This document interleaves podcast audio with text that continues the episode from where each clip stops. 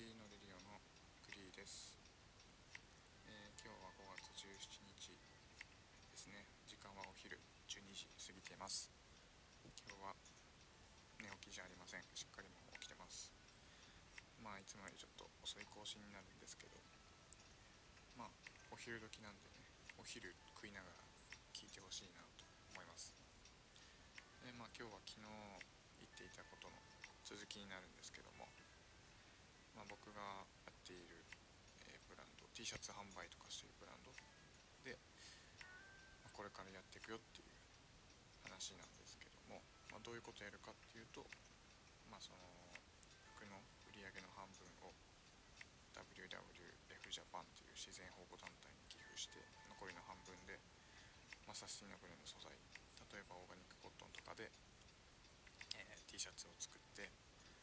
販売してまたその半分を寄付してっていうそういうもなんだろう環境に対してそのサスティナブルな素材でやっていくよっていう感じ。まあなんだろう自然の保全活動にやっぱつなげたいと思ってるんでそのちょっとですけどやっぱサーフィンとかもするし、まあ、そういうので結構最近思ってたんで、まあ、コロナもそういうことについては僕のノートに詳しく書いてあるんで、まあ、クリーで検索してください。でまあ今日はそのなんだろうやっぱそういうことやりますって言っても何もお前知らないじゃんみたいになると、まあ、嫌なので今勉強中なんですけど、まあ、そのどういったことを勉強してるのかっていうことを、まあ、ここで喋って、まあ、より自分のその理解もたいしあとはやっぱその聞いてくれている方にも、まあ、こういうことなんだよっていうのを知ってもらいたいので、まあ、今日からはそういうことをメインに喋っていこうかなと思ってます。で、まあ、今日はまあ繊維業界とかファッション業界が抱える環境問題っていうのとまあそれについてまあ喋っていけばでまあ本題に入っていくんですけどもまずそうファッション業界とか繊維業界ってあのめっちゃ水を使う産業ですごい有名なんですね。でまあその水を大量に使うことによってまあ例えばプリントするものとかで水が汚染されたりとかそういうのにどんどんどんどん水が汚くなってどんどんどんどん海とか、まあ、地球環境にを及ぼしている産業ですごい有名なんですけど、まあ、その CO2 の排出量とかも全部の産業の中でも10%も占めててファッション業界が。でやっぱりその繊維産業もやっぱそのさっき言った水の使用量とかが2番目に大きい業界って言われてますで1個例挙げると、まあ、普通のコットンあるじゃないですか面で、まあ、T シャツ1枚作ろうとすると、あの使う水の量っていうのは約2700リットルも使います。なんですけどそのオーガニックコットンとかで作ると約243リットルって言われててその10分の1にもなるっていうことが分かってるんで、まあ、やっぱこういう数字を見た上でも水を減らすためにもやっぱオーガニックコットンを使わなきゃいけないのかなというふうにますよね。でまあなんかこういうことを調べていくうちにあのアースオーバーシュートデーっていう言葉を知りました。そのアースオーバーシュートデーっていうのは、えー、まあ、地球使いすぎ問題っていうのが最近上がってるんですけど、まあ、その消費が一方的に増大した結果人類による自然資源の消費が地球の生物生産力を超える。っ、まあ、生態学的オーバーシュートっていうことなんですけども、まあ、要するに、えー、まあ、人が増え続けてしまって、ま消費の量が、ま自然による、ま供給を上回ってしまうってことですね。地球が1年間で生み出せる限界の供給量って決まっていてなんですけどまあ人類の、まあ、今人がめっちゃ増えてる生産供給に対して上回っちゃってるからその今1年も経たずに使い切ってしまうっていうことが上がっています。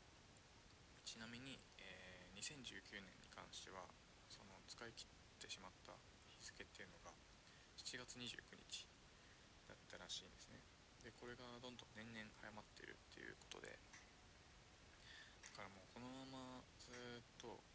今まで通りの生活を送っていたらそのうちもう1ヶ月とか2ヶ月とかで地球が作る供給を使い切ってしまうってことになってしまってで実際その今使い切った状態その後っていうのは本当もうなんだろう地球が作り出せないのを人が地球を削って作ってるっていう状況なのでまあ実際それによってえーまあ温暖化地球温暖化とか加速してますしまあなんだろうそれっていうのはやっぱ結局温暖化がなんで加速するかっていうとその森林とか海とかそういうものをどんどんまあ発掘発掘じゃないな。その削ったりとかして、まあ、森木とか切ったりだとかそういうので本当はそういった自然が吸収してくれるはずだった CO2 が大気中に溜まっちゃうんで、まあ、それ自然と温暖化進みますよねっていうまあ実際それによってなんだろう台風とかどんどんでかくなってるしだからもうそういう風にもう出てきちゃってるんですよねその限界が。でまあなんだろうなその後もいろいろ話したいんだけどじゃあ最後にパリ協定っていうのがあるんですけどあのパリどういったものかっていうと、まあ、1992年に、国連気候変動枠組み条約っていうのが、ま、採択された。んですけどそれに基づいて1995年からだから今から25年前か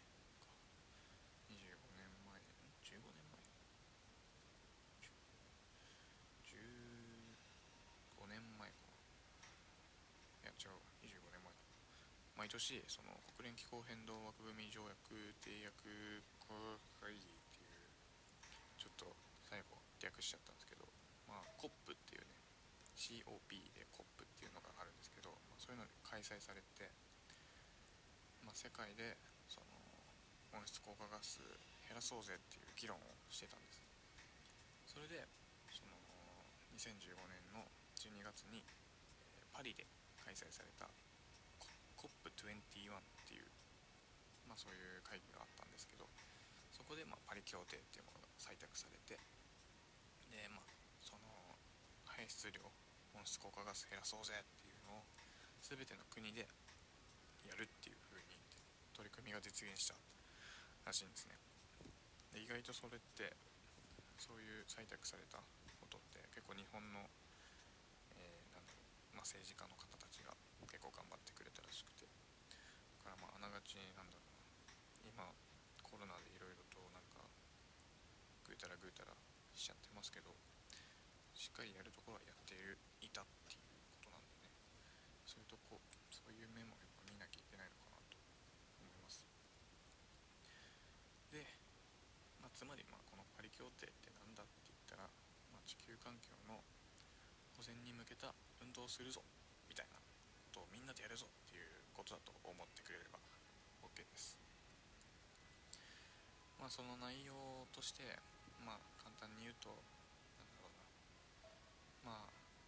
世界共通の長期目標としてその温度上昇を1.5度に抑えるとか2度までにするとかっていう努力をすることとかあとはまあその全ての国が排出目標削減目標かっていうものを5年ごとに提出とか更新しなきゃいけないっていうものがあります、まあ、二酸化炭素の排出を減らして温度上昇を抑えていこうぜっていうことですね。っていうまあなんだろうそういうものを今調べてます。そそれでまあそういう活動している団体っていうのはないかなって調べた結果が、えーまあ、WWF ジャパンっていうものに僕はたどり着いたんですね、まあ、それどういったことをしてる団体なのかっていうのはまた明日喋っていけたらなと思ってるんで、えー、今日はこの辺でねちょっと長かったんだよね多分文字数もすごい多く喋ってたんでちょっとまああとはノート見てくださいっていう感じでまた明日説明します。というわけで皆さん今日も素敵な一日をお過ごしください。栗のレディオの栗でした。